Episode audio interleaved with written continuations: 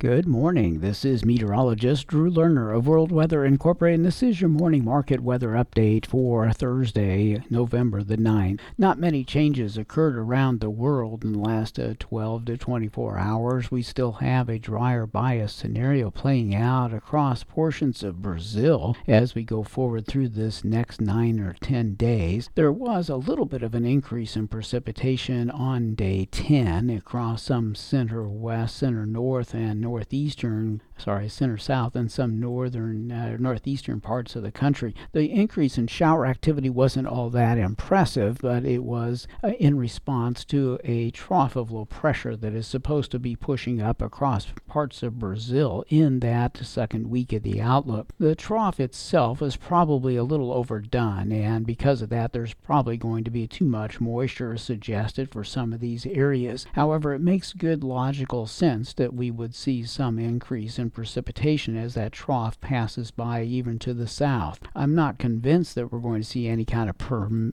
uh, persistent uh, shower activity after that trough passes. In fact, I would be very uh, surprised to see normal rain occur after that. More likely, we're going to fall back into a drier than usual mode, and most likely, we will also still continue to deal with some concerns over dryness in portions of center south, center west, and northeastern Brazil. Southern Brazil is still expecting to see plenty, if not too much, rain occurring as we go forward in time. That part of the forecast has also not changed today. If anything, the European model has intensified some of the uh, moisture totals in northern Rio Grande do Sul and neighboring areas of Argentina and southern Paraguay, especially as we get into the second week of the outlook. The overall bottom line, though, for Brazil is still one of great concern about overall crop conditions in the north because we are not only going to be dry for the next nine or ten days, but we're also going to have very warm to hot temperatures. The afternoon readings will be getting up into the upper 90s to about 110 degrees. That's going to impact areas from Bolivia into Mato Grosso, northern Mato Grosso do Sul, and then we'll see some temperatures of 100 to 105 that will occur in Mato Grosso do Sul and uh, portions of uh, e- uh, eastern Goiás as well as uh, Gerais and Bahia. So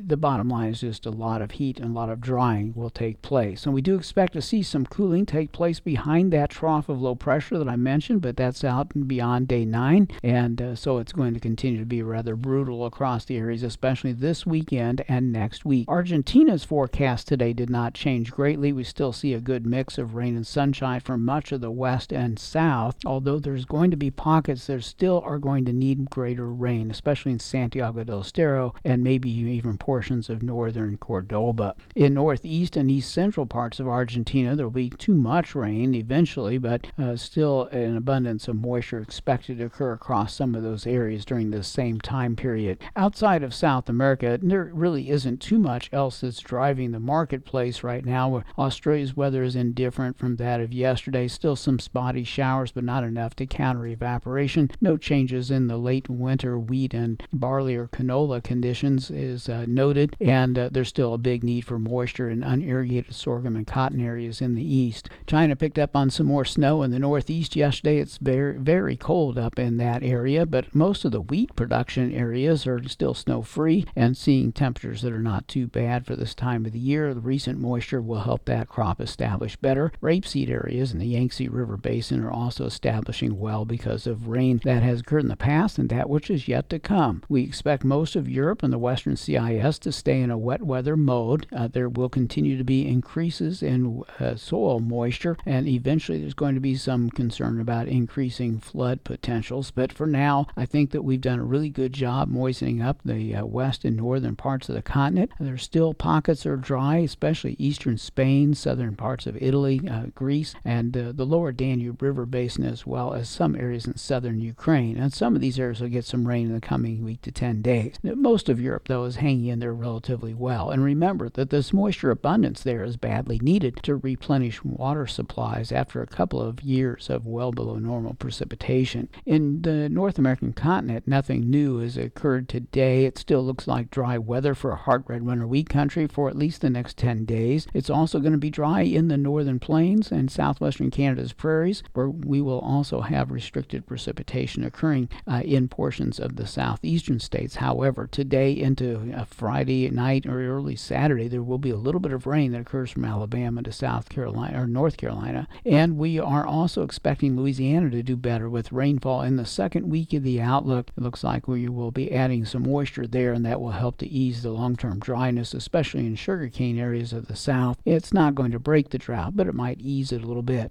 The heart of the Midwest will see a little bit of a boost in precipitation around day 9 and continuing out periodically through day 15, but the moisture in the Midwest is not likely to be so great that we have any kind of long term uh, disruption to harvest progress. The moisture will be good for winter wheat and it will not likely raise the water levels on the rivers in a significant manner. This is meteorologist Drew Lerner.